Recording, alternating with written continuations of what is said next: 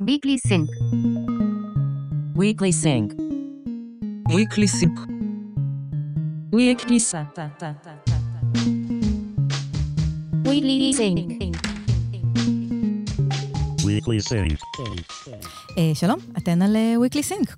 כל מה שמעניין אותנו בטק, השבוע אנחנו live בטוויטר ספייס בכל יום ראשון ב-6 ו-20 בערב, ואת הפרק השבועי של Weekly Sync ניתן למצוא בכל יום שני באתר הארץ ובכל פלטפורמות הפודקאסטים. שלום לנבות וולק. מה העניינים, תורצוק? יותר ממה שקיוויתי, פחות ממה שציפיתי. שמאיפה אה, זה? הפוך. זה ציטוט של אה, זרח ורהפטיג, וזה עכשיו, ה- מבחינתי, זה הטאגליין שלי. שזה ממגילת העצמאות. נכון, והוא אמר את זה על אה, מדינת ישראל. כן. ציטוט מדהים. נצלול ישר אה, לבוטנים? יאללה, קדימה. אדם נוימן גייס 70 מיליון דולר לסטארט-אפ החדש שלו. זאת חברה, שמה Flow Carbon, היא עוסקת בעולם הלא כל כך סקסי של carbon offset, סיכויי מס על פליטות פחמן דו-חמצני. לחברות גדולות יש מחויבויות רגולטוריות בנושא הזה של זיהום האוויר שהן יוצרות.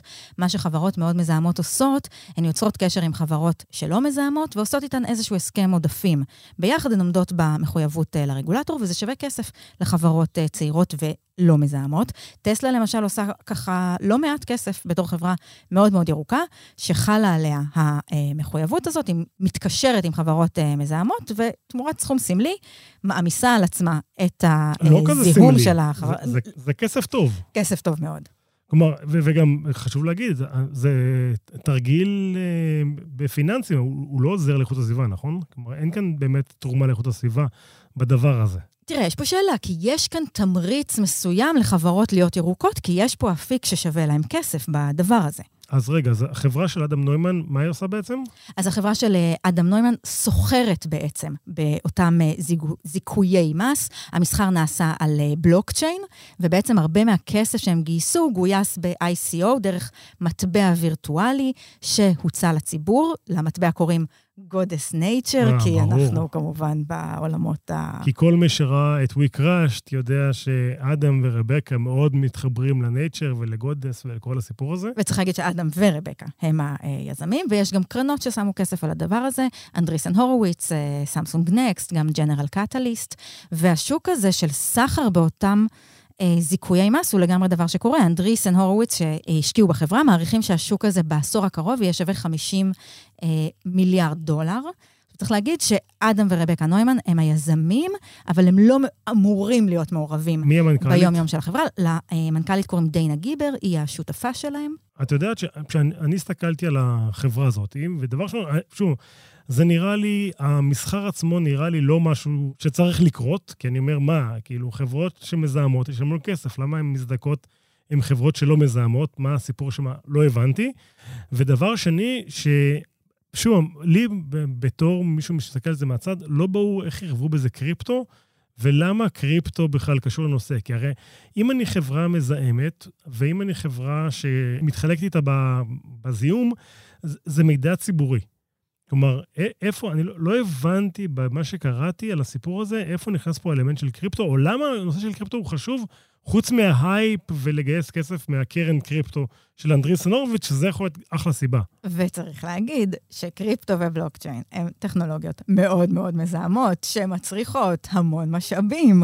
אז יש פה גם אה, ככה סתירה בנושא, אבל ההייפ, אה, אי אפשר אה, להתעלם ממנו. שוב, הן טכנולוגיות מזהמות, אני חושב להבין, כי לכרות ביטקוין מצריך, אה, וקריפטו מצריך המון חשמל. החשמל הזה כנראה לא מגיע מאנרגיה ירוקה, אז אה, בעצם יצירה מטבע אה, קריפטו זה אירוע שהוא מזהם. אז, אז לא ברור התרגיל הזה. אני מבין את התרגיל החשבונאי, אני מבין איך פתאום חברה אה, כמו טסלה, אה, חברה של אה, אילון, פתאום היא, היא, לא ברשימה של החברות הכי ירוקות בעולם, כי פתאום היא, היא לוקחת לעצמה זיהום של אה, כל מיני חברות של האחים קוך, אבל לא יודע, נראה לי שמתישהו הסיפור הזה ייגמר, וחברות יבינו שהמס על לזהם הוא עולה יותר ויותר כסף, ואי אפשר יותר להתחלק עם זה עם חברות אחרות. תראה, ברור שזה פתרון פרגמטי, זה דווקא פתרון פרגמטי טוב בעיניי של הרגולטור, של כן לייצר תמריץ בתוך ה ecosystem הכללי, תמריץ שברור שיהיה מאוד קשה להעביר אותו היום באקלים הנוכחי, עם הזיהום שהחברות הגדולות המסורתיות גורמות היום, ואנחנו בהחלט מדברים על איזשהו מעבר הדרגתי ואיזשהו פתרון שהוא פתרון פרגמטי, והנה אנחנו רואים שיש ecosystem שלם של פתרונות של מסחר בדבר הזה, שכן מייצרות תמריץ היקפי להיות יותר ירוק. כל חברה שתורמת לאיכות הסביבה באיזושהי צורה, אני בעד. אני מאחל בהצלחה ליזמים החדשים, אדם ורבקה ניומן. שילך יותר טוב מהפעם הקודמת. תלוי למי, להם הלך לכיפה גם בפעם הקודמת.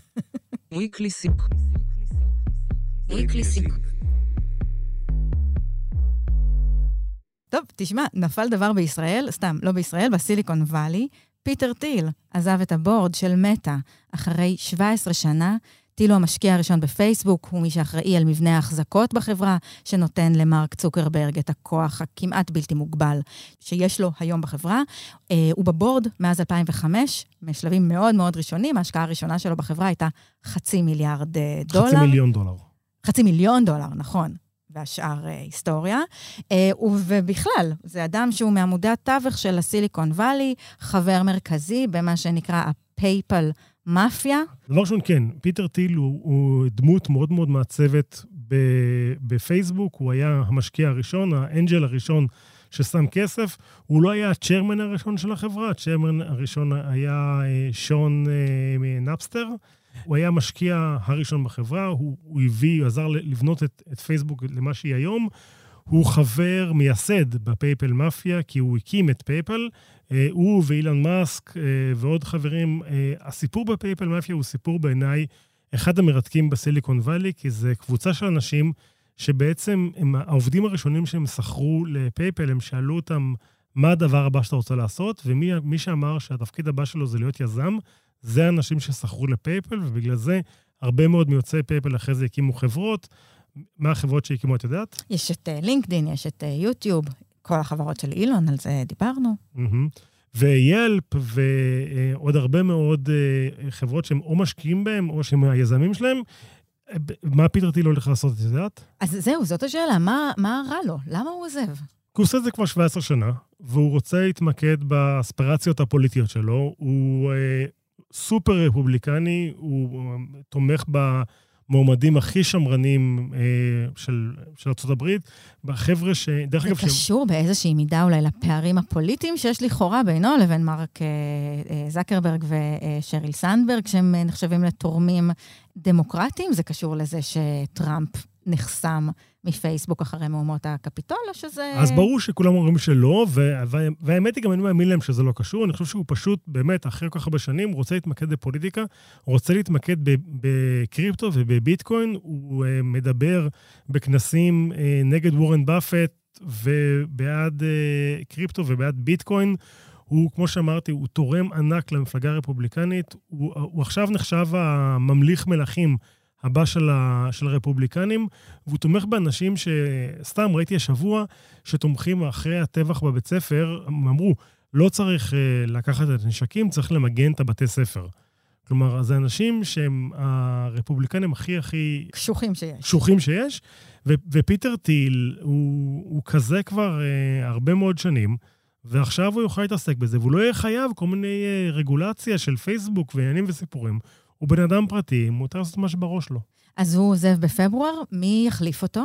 אם הייתי צריך להמר, הייתי אומר על אישה שחורה, אבל uh, אני לא יודע מה להגיד לך על זה. אני, זה מאוד מאוד מעניין לראות מי מתה ימנו uh, לבורד, כי החברות היא לא חסר לה פיאסקו, ואני מקווה שפה הם יצליחו להימנע מזה. Uh, אני חושב שגם הגיע הזמן שיהיה בורד שלא רק מעודד את uh, צוקרברג ואת שריל סנדברג לעשות מה שבראש שלהם, אלא קצת מאזן אותם.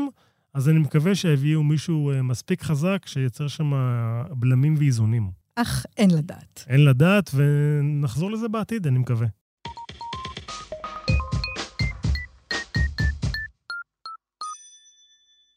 בוקר טוב לנטפליקס, שבאיחור של כמה שנים מתאפסת על עצמה ומאשרת שהם עובדים על live stream, שידורים חיים, מה שיאפשר להם לשדר אירועי ספורט וריאליטי ושאר דברים שמשודרים uh, ב live. הם מצטרפים לדיסני פלאס, שכבר יש לה כזה, ואפילו שידרה את האוסקר ואת uh, גמר רוקדים עם כוכבים האמריקני. מה המשמעויות של הדבר הזה, של להוסיף uh, אפשרות של live בנטפליקס? זה מאוד מרגש. אני חושב שנטפליקס בתור חברה, אנחנו כבר דיברנו עליהם כמה פעמים, שהם ראו שהמנויים שלהם מתכווצים, ודיברנו על זה שאנשים עוברים לטיקטוק, והם מחפשים עוד ועוד פתרונות להילחם בנטישה של מנויים. ובשיחה האחרונה למשקיעים, הפתרונות לא היו פתרונות מאוד uh, מרגשים. הם הציעו לרדוף אחרי מי שמשתף uh, uh, סיסמאות, והם הציעו uh, להכניס פרסומות. לתוך ה... אז אני לגמרי רואה את נטפליקס, uh, דבר ראשון, משדרים את הריאליטי שלהם uh, בלייב, וגם אירועי ספורט. אנשים שראו את הסדרה על פורמולה 1, הם אומרים להם, uh, ראיתם את פורמולה 1, נהניתם, תוסיפו עוד שני דולר לחשבון שלכם, ועכשיו תוכלו ליהנות גם מפורמולה 1 מהעונה, לא רק מהסדרה על העונה.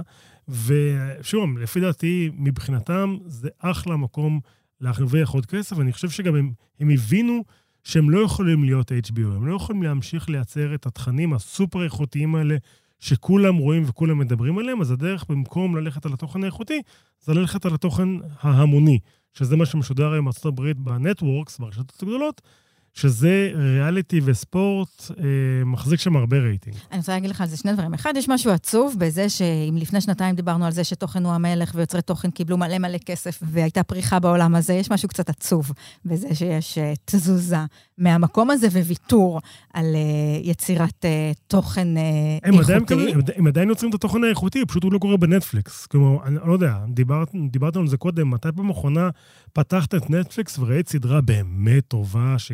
שנטפליקס עשו? שאלה טובה. אבל אני רוצה להגיד לך על זה עוד דבר, אפרופו הפרסומות שהם רצו להתחיל להראות לנו, ב live אני חושבת שלנו כצופים, ודיברנו על זה, שפרסומות היום נחשבים כ poor man's tax. זה משהו שרק מי שלא משלם עבור הטלוויזיה שלו, העניים. אה, נעים לו, אה, הוא, הוא מסכים אה, לראות, ודווקא בשידורי אה, live, איכשהו פרסומות מחליקות לנו בגרון, זה אפילו הרבה פעמים חלק מהחגיגה. אנחנו מחכים לראות מה תהיה הפרסומת במחצית של בסופרבול, הסופרבול. כן. בסופרבול, באירועי ספורט גדולים זה לגמרי חלק מהחגיגה, בשאר האירועים זה די מציק, אבל, אבל כמו שאת אומרת, זה לגמרי לגיטימי ואני רואה את זה קורה. תגיד, אתה חושב שיש פה גם איזושהי התמודדות יצירתית עם האיום הפיראטי? לא גונבים תוכן שהוא live, תוכן של live עובד טוב ב live. אני, כלומר, יש פה אנשים, אנחנו נשמור פה על כולם אנונימיים, אבל יש פה כמה הרמת אה, גבות, יש פה אנשים שגונבים תוכן ב live, אוקיי? אוקיי, אני לא מבין... אני- אה, שרואים, ב- שרואים בכל מיני אתרים, שבאתר נבדל, רואים, רואים תוכן ב- ב live, אפשר לגנוב ב live. זה הרבה פחות נפוץ מלראות את זה ב... באתר סדרות. האתר סדרות עוד אין להם live, לפי מה שאני יודע, אבל אני לא אבל הנה, הצעת להם אה, business unit חדש. לגמרי. טוב, יאללה, נתחיל מנות עיקריות? קדימה. Weekly Sync. Weekly Sync. Weekly Sync. Weekly Sync. אז אה, תשמע, אנחנו אומרים עכשיו שלום לרון קלדס, שהוא המנכ"ל של תור גיימינג. לא קשור אלייך. כן, למה לא? לא יודע. את אה, לא לוקחת דיבידנדים כבר, באמת רצינו לפנות אלייך בוא נדבר על זה. כבר שלוש וחצי שנים. אז אה, אתם היבואן של נינטנדו בישראל, כן, בין היתר, נינטנדו. ואנחנו רוצים לדבר איתך על מה שקורה עם EA, ענקית המשחקים, והריב שלה עם פיפא. אתה משחק פיפא? לא, האמת היא שאני לא שחקן פיפא. קצת It makes פחות, the two of קצת. פחות, קצת פחות, אבל אה, הלעלתי טרם הספיקו אותי, כן, משהו כזה. אבל אתה כן גיימר, נכון? אני משחק, כן. אני משחק בעיקר משחקי casual gaming, משחקים כאלה של in and out כאלה, שאתה יכול לבוא, לשחק איזה רבע שעה, 20 דקות. בטלפון כזה. לא, לא בטלפון. דווקא בטלפון אני פחות, אני יותר בקונסולה. אה, אה, בנינטנדו סוויץ'. לא רק, גם נינטנדו סוויץ', גם אקסבוקס, אה, קצת פלייסטיישן, ופחות מובייל, כן. אז תגיד, מה הסיפור של EA ופיפא? אז אה, EA ופיפא לפני שבועיים פלוס מינוס, EA הודיע שהם הפסיקו בעצם את השיתוף פעולה המדהים שהיה להם עם אה, פיפא למעלה מ-30 שנה, והם אה, מסיימים את העבודה המשותפת, מה שאומר שבעצם כולנו מכירים את פיפא, אה, EA Sports, It's in the game, זה כן, זה- הסאונד הזה שכולנו ככה יודעים כבר אה, לדקלם אותו. EA Sports. It's in the game. והחל משנה הבאה בעצם לא יהיה פיפא 24, אה, יהיה EA Football Club. EAFC, כלומר, הם משנים את המותג, סליחה, E EAFC. כלומר, המותג כן. פיפא חוזר לפיפא. כן, נכון. פיפ"א בעצם לוקחים את זה בחזרה אליהם, והם טוענים שהם מחפשים בעצם publisher חדש שיבוא ו- ויבנה את המותג הזה מחדש בפלטפורמת הקונסולה, המשחקים, whatever. ו-EA הודיע שהם ימשיכו בעצם לפתח את, ה- אז את למה זה המשחק כזה הזה. Big deal? אה, למה פיפא זה כזה FC? מותג? למה אנשים לא ירצו לשחק אה, EA FC? אני חושב שבסופו של דבר, קודם כל מדברים על EA אה, פיפא 22, מדברים על קרוב, קצת באזור ה-10 מיליון עותקים, פלוס מינוס. אני חושב שאנשים ישחקו. זאת אומרת, שחקני פיפא ימשיכו לשחק במותגים של EA, כי אני חושב ש-EA עשו עבודה מדהימה בשנים האחרונות, יצרו הרבה מאוד micro-transaction, יצרו הרבה מאוד את ה career, יצרו הרבה מאוד אה, פיצ'רים מאוד מאוד מגניבים. בתוך המשחק. כלומר, הם מצאו עוד דרכים להרוויח כסף, חוץ נכון, מלמכור... קצת, עצבנו קצת לקוחות עם כל מיני micro-transactions וכל מיני loot boxes וכל מיני דברים כאלה קצת... אה, הצלחה לתרגם את האירוע הזה. אהה. מה זה micro transaction? זה אה, רכישות כן, בתוך רכישות המשחק? בתוך המשחק, שדרוגים במהלך המשחק עצמו, אה, ואני חושב מה, שהם... מקפיאים לך את המשחק ואומרים אם אתה רוצה להמשיך לשחק? לא, אם את רוצה גופייה יותר יפה, תשלמי כזה. ד- דולר. ב- ב- בסגנון, ואני חושב שהם למדו וקיבלו כל כך הרבה פידבקים משחקנים בשנתיים האחרונות, שאולי יכול להיות, יש מצב שהם שמרו קצת בצד את כל ה-Backload של כל הפיצ'רים שהם היו רוצים לפתח, אם זה Matchmaking יותר טוב לאנשים שמשחקים. אחד אם- מול השני. בדיוק, אם את שחקנית טובה, את לא רוצה שיהיה לך איזה ילד מלזי בן 14 שיבוא ויקרא אותך. זאת אומרת, את רוצה שיהיה לך סיפור מישהו ש... חיי. כן, בדיוק. אז אתה רוצה שתמיד יהיה לך מישהו בצד השני שהוא פחות או יותר ברמה שלך, שלא תקבל uh, בפנים שלך מישהו שהוא יותר טוב ואז אתה תרגיש מתוסכל. אז הנושא של matchmaking ב online הוא פיצ'ר שבאמת הרבה מאוד שחקנים מבקשים שהוא ישתפר בפיפא, ויכול להיות שנראה את זה ב-EA FC. תגיד, אז מי, אז מי מפסיד ומי מנצח? כי אני בהתחלה חשבתי שפיפ"א ניצחו, כי פיפ"א, הרי מה פיפ"א אמרו? פיפ"א אמרו, חבר'ה, אנחנו עשינו, החוזה הקודם היה על 150 מיליון. כן. גנבתם אותנו. בואו, אה, תשלמו, באפ. עכשיו, כן, הם אמרו, עכשיו אנחנו רוצים 250 מיליון. אתה משחק NFL או מאדן? אני לא משחק לא את זה ולא את זה. NFL זה בעצם המשחק של EA לליגת הפוטבול. או נכון, יותר זה נקרא נקרא, זה נקרא מאדן, אוקיי? זאת אומרת, ברמת ה brand עצמו, לפי דעתי, ברמה האישית שלי, מה two cents שלי מהאירוע הזה, אני חושב ש-EA בסופו של דבר, אה, יש להם פלטפורמה מדהימה, הם, הם יודעים מה הקהל רוצה, הם אה, השתדרגו במהלך השנים האחרונות, ואני חושב שתחת איזה brand שזה לא יהיה, אה, אני חושב שהם ימשיכו. אם פיפ"א ייתנו את המותג לאיזה publisher אחר, לקונאמי, אה, או לכל אחד מהפאבלישר האחרים, לא בטוח שהם יצרו איזה משחק שהלקוחות יצטרפו אליו. תגיד, ו-EA, יש על זה דיבור גם על זה שהם עכשיו נמצאים בעצם על המדף. יש הרבה, יש הרבה שמועות שאומרים כאילו אולי אפל מתעניינת בהם, אולי אה, פייסבוק, יש כל מיני שמועות כאלה שמתחילים אה, לחפש. תשמע, אי אפשר לדעת, כאילו, אני חושב שאחרי הרכישה האחרונה של בטסדה עם אה, אקסבוקס, מה, שבע וחצי מיליארד אה, דולר, פלוס כן. מינוס, אה, אני חושב שבאמת אי אפשר לדעת מה, מה יקרה. זאת אומרת, יש מצב שבאמת אתה תראה פתאום איזו עסקת ענק מטורפת עם EA, שהיא באמת, עוד פעם, הרבה מעבר לפיפא. זאת אומרת, ה line משחקים שלה, מאדן, NBA 22, שמדברים עליו כאחד המשחקים הטובים ביותר בעולם הכדורסל שיצאו לאחרונה. אני חושב שיש שם הרבה דברים מאוד מאוד מעניינים. ובעצם הסיפור הזה של גיימינג ו e-sport נהיה ענף ספורט בפני עצמו. אני חושב שהרבה אנשים לא שמים או לא נותנים מספיק כבוד לא, לאירוע הזה או לקטגוריה הזאת שנקראת בכלל גיימינג. זאת אומרת, בדרך כלל כשאתה חושב על גיימינג, בטח כ... בוא, בוא נסתכל שנייה, נשים את הפריזמה של צרכן ישראלי, אז חושבים, גיימינג, סבבה, זה המשהו שהילד בן 12 המחוצ'קן יושב למטה בבית, משחק ב-GTA, וזהו, אולי פורטנייט, אולי קצת רובלוקס, וזהו. ולא? מיינקראפט, יש לו גם מיינקראפט. נכון, יש גם מיינקראפט.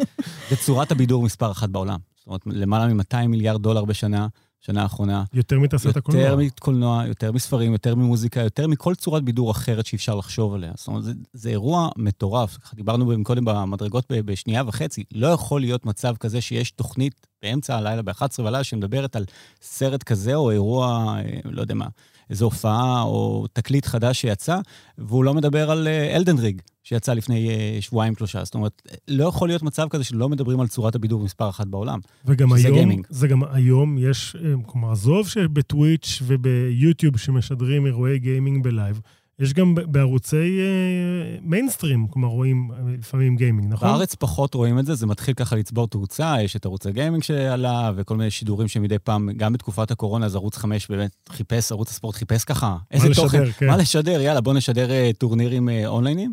אה, הוא מתחיל לצבור תאוצה, זאת אומרת, מתחילים לראות באמת אה, מיליונים של אנשים שמצטרפים לאירועי טוויץ', ולא רק בפלטפורמות האלה, אלא גם בפלטפורמות המיינסטרים, כמו שאמרת מקודם, בטלוויזיה המסורתית, ומשדרים באמת אירועי גיימינג אה, מובילים. אבל אני חושב שבכלל, כל התפיסה של עולם הגיימינג זה משהו שעוד פעם, אנשים שהם לא בעולם הזה אומרים, אוקיי, גיימינג זה הנישה, ממש ממש לא. כאילו, מטא, אתה מדבר על מטא כמטאוורס, מאיפה זה התחיל, מאיפה זה נמצא. כאילו, תלך היום ל- לפורטנייט, זה אני חושב שזה דוגמה מדהימה. זה בכלל. המטאוורס. זה המטאוורס האמיתי. זאת אומרת, אתה הולך לראות הופעה של מרשמלו, הילד שלי, או הופעה חיה של אומן כזה או אחר, הוא נכנס למטאוורס, הוא נכנס לתוך הפורטנייט שלו ורואה שם הופעה. כשהוא יושב אצלך בבית.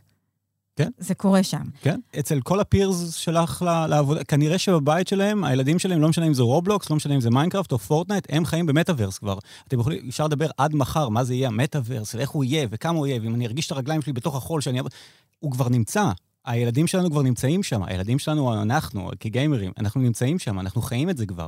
אבל יש אירועי אי-ספורט שגם מתקיימים בתוך העולם האמיתי, שאתה קונה להם כרטיסים ואתה הולך למקום ומשתתף בהם. יש אירועי ספירות כאלה בהחלט, של עשרות אלפים של אנשים שבאים ומצטרפים לאיזה, מצטופפים באיזה אה, איצטדיון מסוים, עם כל הרעש והצלצולים, ואת רואה ככה מתמודדים שבאים ומתמודדים על המסך הגדול, ו- וזה גם משודר בלייב וגם משודר באירוע פיזי. זה קרה גם בארץ, אולי קצת פחות, וזה לא עשרות אלפים כמו אירועים אחרים, תגיד, אבל... אם, אם הכל על הכיפאק בעולם הגיימינג, יש לך מושג למה EA בעצם נמצאים על המדף? הרי, הרי, הרי, הרי יש, להם, יש להם את המותג הכי מצליח בעולם.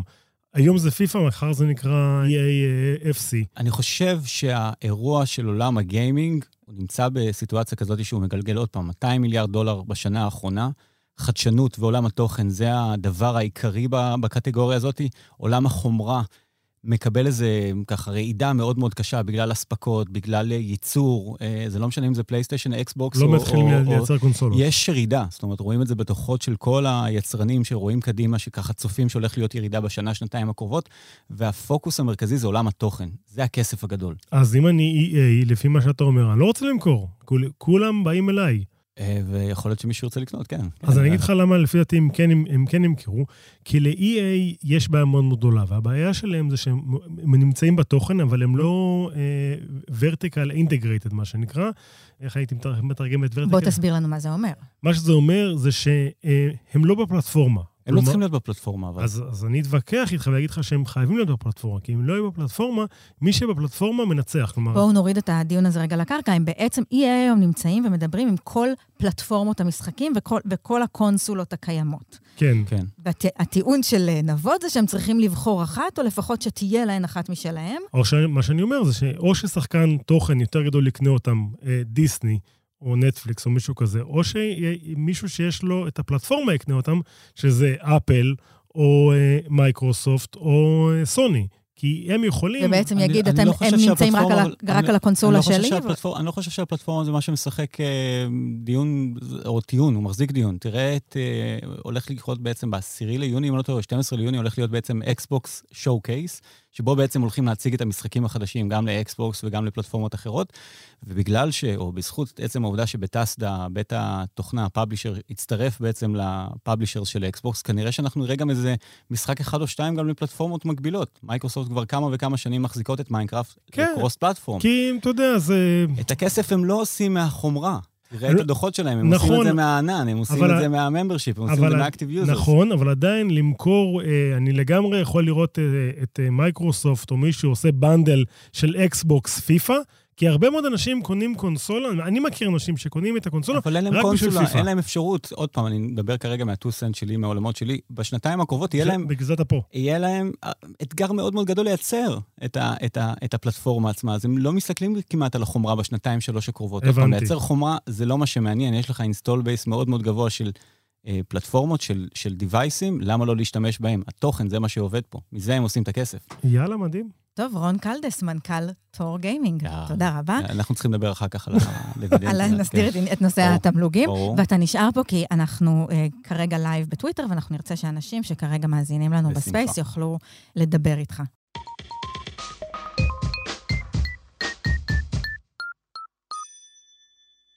ונדבר עכשיו על זה שאנחנו חוזרים וחוזרות למשרדים. אולי כן, אולי לא. אפל הודיעו על חזרה מדורגת למשרדים, הם התחילו ביום אחד, והיו אמורים לעבור לשלושה ימים בשבוע, הכיוון היה לעבור לחמישה. החבר'ה לא ממש אוהבים את זה, העובדים והעובדות. אה, איאן גודפלו, שהוא אה, האדם הבכיר באפל בעולמות אה, למידת המכונה, הגדיל וכתב מכתב לחברה, לפיו הוא לא מוכן לזה, והוא uh, מתפטר, והוא אכן התפטר, אבל uh, אפל ניצלו את העלייה במקרי הקורונה כדי לרדת מהעץ, וזו בעצם בעיה שקיימת בשוק כולו, לכל החברות, ולכן הבאנו לפה את uh, נועם וקרת. אתה מנהל משאבי אנוש בפורטר? כן, בדיוק מסיים את תפקידי כמנהל משאבי אנוש ועובר לניהול הדרכה ופיתוח ארגוני בפורטר. בפורטר? בפורטר, עדיין בפורטר. אה, אוקיי. מה מצב העבודה מהבית אצלכם? אז אנחנו, אה, מאז בעצם תחילת הקורונה, אנחנו במוד וולנטרי, שזה אומר שמי שרוצה ורוצה ומעוניינים להגיע למשרד, מגיעים למשרד לפי התחושה האישית. כלומר, עד כמה אה, רמת הביטחון האישי, בזמן הקורונה זה היה יותר רלוונטי, והיום נשארנו אה, במוד הזה, כשהיום אנחנו כבר יותר מעודדים אנשים להגיע למשרד. מה זה אומר מעודדים? זה אומר שאם happy hour פעם היו רק בזום, אז היום ה-happy hour הם כבר במשרד עצמו, פיזי. שעה שמחה. שעה שמחה. שעה שמחה. רק שכשזה בזום זה... לא יודעת כמה זה שמח. אה, כן, אה, דווקא אני חושב שהצלחנו לפצח את זה בשלב מסוים, גם אירוע כל הידיים, hands, כן. אה, גם הוא נעשה כבר בתוך המשרד. אם כמובן מאפשרים לאנשים לעלות מרחוק ולשאול שאלות, ואנחנו מאוד מאוד מנסים להנגיש את זה. ואנחנו רואים את המגוון, אנשים שמגיעים חמישה ימים בשבוע ואנשים שמגיעים אפס. מה הציפייה אבל? כרגע אין ציפייה, זה מאוד מנוהל ברמת המנהלים. ברור שאין ציפייה, אבל בעצם יש ציפייה. אני עוד לא שמעתי על אה, לא. קונפליקט אה, בין אה, עובד למנהל, או בין... אף מנהל לא פנה אליי וביקש את דעתי איך אני מכריח, משכנע, מעודד אנשים להגיע למשרד מעבר לכמות הימים. אני, ש... אני שמעתי כל מיני חברות, האמת היא בעיקר סטארט-אפים, אומרים, אנחנו משחקים התקפה, מי שמשחק הגנה יכול לעבוד במוד היברידי ומהבית, אבל אנחנו, בגלל שאנחנו משחקים התקפה, אצלנו צריך לבוא למשרד. שמעת את הטיעון הזה? שמעתי את הטיעון הזה, גם אני ורון פה דיברנו בחוץ על זה. אני חושב, ש... אני חושב שבסופו של דבר, כל חברה צריכה, זה טיעון אה, קצת אה, מעצבן, אבל כל חברה צריכה לבחור מה שמתאים לה. אבל אני חושב שהשאלה האמיתית זה למה להגיע למשרד. אה, סאטיה התראיין אצל אדם גרנט ממש לפני שבוע, שלחתי לכם... סאטיה נאדלה, המנכ"ל כן. מייקרוסופט. אחד ויחיד, וגם שם, גם הוא העלה את העניין של למה מגיעים למשרד, והאם המשרד צריך להיראות כמו המשרד שאנחנו מכירים, בעולמות שבו מגיעים למשרד למטרות אחרות. ואני חושב שזו שאלה שכל חברה צריכה לשאול את עצמה, והתשובה היא כנראה לא גנרית ולא אחידה בין החברות האלה, אבל uh, אני לא חושב שחברות צריכות לחזור למשרד רק בשביל לחזור למשרד, ורק בשביל שלמנהלים תהיה איזושהי שליטה יותר טובה על מה קורה אצל העובדים שלהם. תגיד, יש איזה מחקר שכבר מראה איך המשפיעה העבודה מהבית על התפוקה? כלומר, אם אנשים, פריון עבודה עלה, ירד, אני לא יודע, כאילו... אז אני חושב שיש כמה מחקרים, ואני חושב שראינו, לפחות בתחילת הקורונה, דיברו על עלייה בפרודקטיביות, ואחר כך הדבר הזה נשחק. אה, שוב, אני חושב שאם רק משנים את מיקום העבודה, בלי לשנות את שאר הדברים, את שאר הפרמטרים, שזה אומר מה הציפיות, מה התקשורת, אה, כלומר, המעבר לעבודה אסינכרונית, ולא רק עבודה סינכרונית, אה, ואיך מנהלים אנשים, אז מפספסים את הנקודה. כי יש המון יתרונות בעבודה מהבית, היכולת שלנו לגייס במקומות שקודם לא גייסנו, היכולת להעסיק אוכלוסיות שקודם לא אה, גייסנו. יש יתרונות, גם יש חסרונות. אני חושב שאיבדנו כמה דברים. יש מונח שאני מאוד אוהב שנקרא serendipity, לא יודע אם אתם מכירים, שזה בעצם יצירה יש מאין. אם אני אה, ותור יושבים במשרד ואתה נכנס ושואל אותנו, שואל את תור אה, על איזושהי בעיה שיש לך, ואני מתפרץ ואומר, אה, בדיוק פתרתי את הבעיה הזאתי, מאז שזום אה, שיפרו את האבטחה שלהם, אתה כבר לא יכול לעשות את זה בשיחת זום שלי ושל תור. הבנתי. אבל בעצם גם הדבר הזה, בתוך עולם היברידי, שבו חלק מהאנשים נמצאים וחלק מהאנשים לא נמצאים, ובכל מקרה אין 100% עבודה מהבית, גם שם זה לא קיים באופן שזה היה קיים אה, בימים שבהם כולנו עבדנו חמישה ימים מהמשרד. נכון, ואז צריך בעצם לעשות איזושהי מערכת שיקולים ולהחליט מה יותר חשוב. כלומר, אני כן חושב...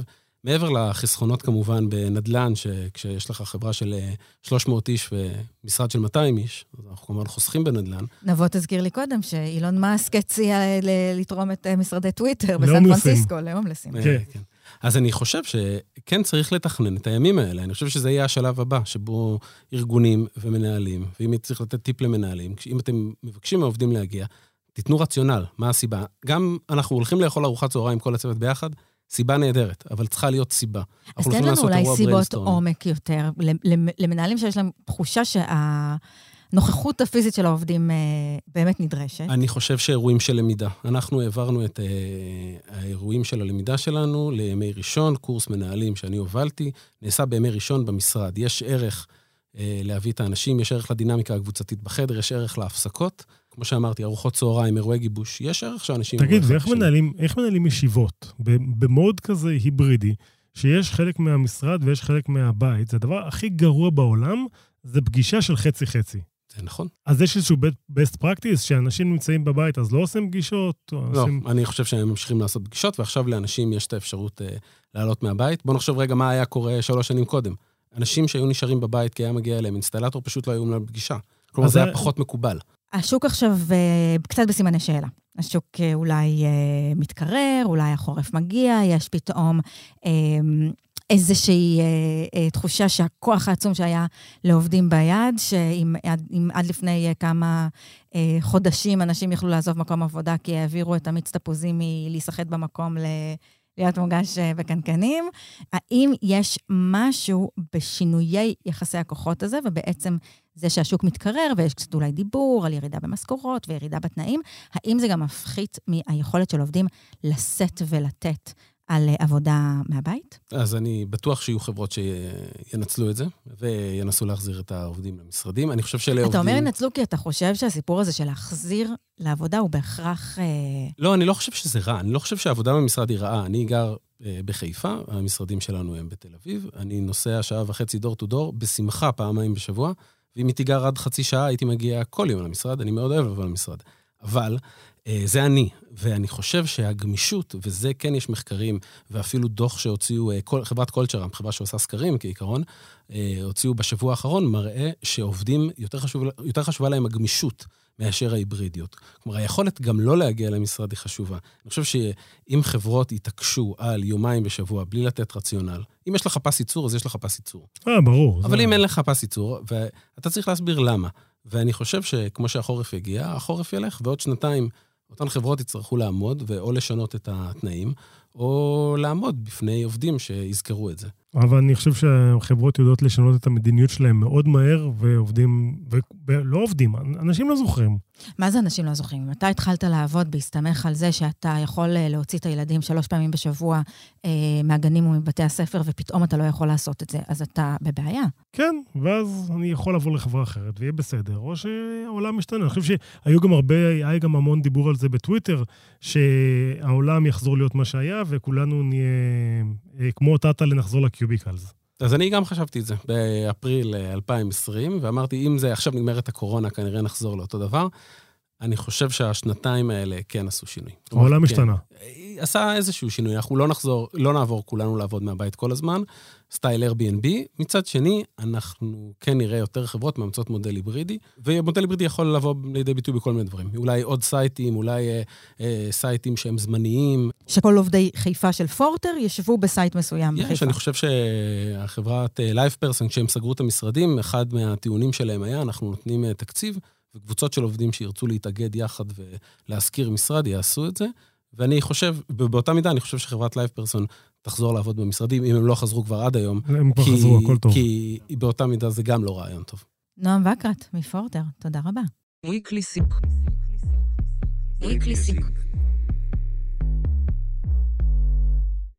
עכשיו אה, הקטע הנחמד, שבו אנשים אה, עולים ושואל, ורוצים להגיב או לספר או להגיד או, או לשאול, אנחנו מאוד מאוד נשמח. אז אה, שחר, היי, מה נשמע? שומעים אותי טוב? מעולה. ספרי לנו מי את, ואז תשאלי אותנו שאלה. אז אני שחר, אני אה, מפתחת אה, משהו כמו שש שנים. עשיתי הסבה אחרי שהייתי מעצבת UX UI. אה, והאמת שרציתי לשתף קצת את החוויה שלי בתור עובדת בעניין הזה של לעבוד מהבית, לעבוד מהמשרד.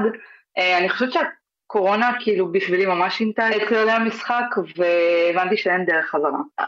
אני גרה במרחק שעה וחצי בערך מתל אביב, ו- ובחיפוש האחרון שלי זה היה אחד הדברים הכי חשובים. כאילו, אני אשכרה הלכתי וחיפשתי חברות שיודעות לעבוד טוב מהבית, שזה אומר שאין micro-management בגלל שאני רחוקה. שחר, את מתכוונת ל-100% מהבית? אין דרך חזרה ממה? אין דרך חזרה מבחינתי לחמישה ימים בשבוע להגיע אה, אה, למשרד.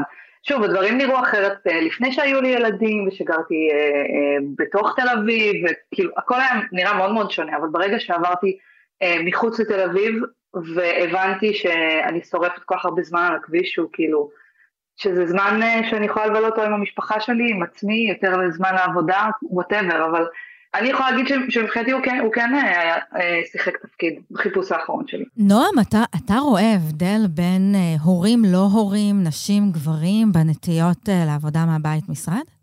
ותודה, שחר. תודה, שחר. תודה, שחר. אה, אני צריך להסתכל על זה. כלומר, אני לא רוצה להגיד משהו בלי דאטה, אני כן רואה במשרד גם הורים, אני מנסה ככה אפילו להעביר בראש היום את מי ראיתי במשרד. כן רואה הורים, אה, בעיקר הורים אני חושב שגרים אה, אבל בתוך אה, אזור תל אביב. בתוך תל אביב, כן. למעט אני, אבל... טוב, מי, מי עוד רוצה לדבר? אולי מישהו על גיימינג? כאילו לשאול, לשאול את רון המלצות למשחקים? מה, מה חזק עכשיו בנינטנדו? מה, מה נותנים שם? מה נותנים בנינטנדו? מה נותנים שם? אה, יש הרבה משחקים קדימה, תוכן זה הדבר החשוב פה. תוכן זה חשוב. אתה חושב שהם יאפשרו אה, משחק אונליין בין קונסולות? לא. אה, אני חושב שכן, למה לא? למה לא? למה לא? זה יקרה בסוף. זה יקרה בסוף, אני חושב שזה יקרה בסוף. אין ברירה. בסדר גמור. אז אנחנו, Weekly Sync, אנחנו לייב בטוויטר ספייס בכל יום ראשון ב-6 ב-20 בערב. את הפרק השבועי שלנו ניתן למצוא בכל יום שני באתר הארץ ובכל פלטפורמות הפודקאסטים. תודה לרון קלדס, תור גיימינג, תודה לנועם וקרת מפורטר. את התוכנית עורך דן ברומר הקוסם, ואת המוזיקה עיצבה שני אבירם. תודה גם לאמיר פקטור ולאסף פרידמן שהפיקו וערכו. תודה רבה נבות וולק. תודה רבה תור צוק. אנחנו לא נתראה בשבוע הבא, כי שבועות, יש לנו טנא על הראש. בקיבוץ וזה. אנחנו נתראה בשבוע שאחרי. יאללה ביי. Weekly Sync.